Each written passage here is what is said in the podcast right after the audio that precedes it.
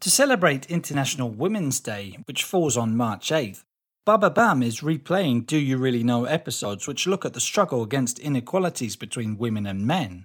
All week long, refresh your knowledge about these ideas and concepts which promote female empowerment. Happy listening! What is consent? Thanks for asking. Public discussion around the issue of consent has been greatly increased in recent years, thanks to the Me Too movement and the resulting Harvey Weinstein trial. So, when can we consider that a woman or a man has actually consented to having sex? It's often blurry, isn't it? When there are lots of signs to make you think you have consent, how are you supposed to know if you actually don't? Whenever that question comes up, I like to share this little analogy. Imagine you offer someone a cup of tea and they first of all say, Yes, please.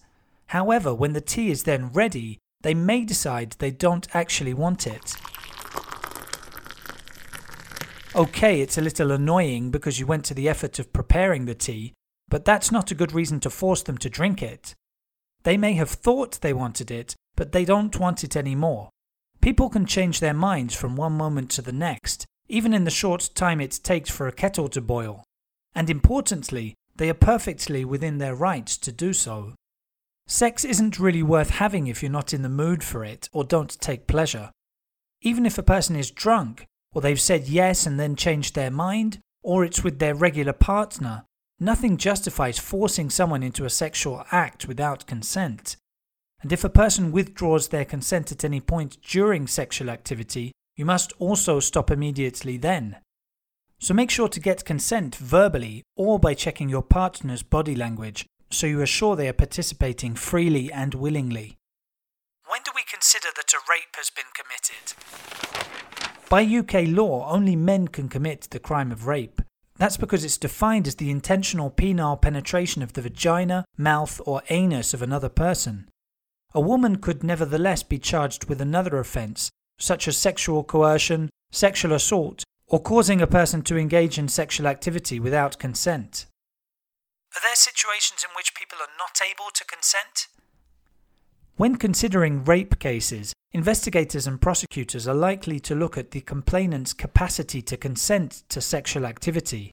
Some issues to consider include whether the person was under the influence of substances like drugs or alcohol, whether they have a physical or mental health condition which limits their ability to consent, or whether they were fully conscious at the time of the incident. But bear in mind, being drunk or on drugs is no excuse for attempting to have sex with someone who hasn't consented. It's becoming difficult to chat up women these days without looking like a harasser. It's often said that women complain too much about male attention, to the extent that men don't dare approach them anymore. Women finally started speaking out thanks to the Me Too movement. It helped raise awareness around issues like sexual violence towards women and conjugal rape. Educating children, whether they are boys or girls, is important. They need to be taught to discover their bodies, understanding what belongs to them, their rights, and the rights of others. In the same way that parents teach children how to tidy their room, Consent needs to be part of the curriculum from an early age. There you have it. Now you know what consent is. In under three minutes, we answer your questions. What would you like to know about? Use the comments section to ask your questions on the podcast platform.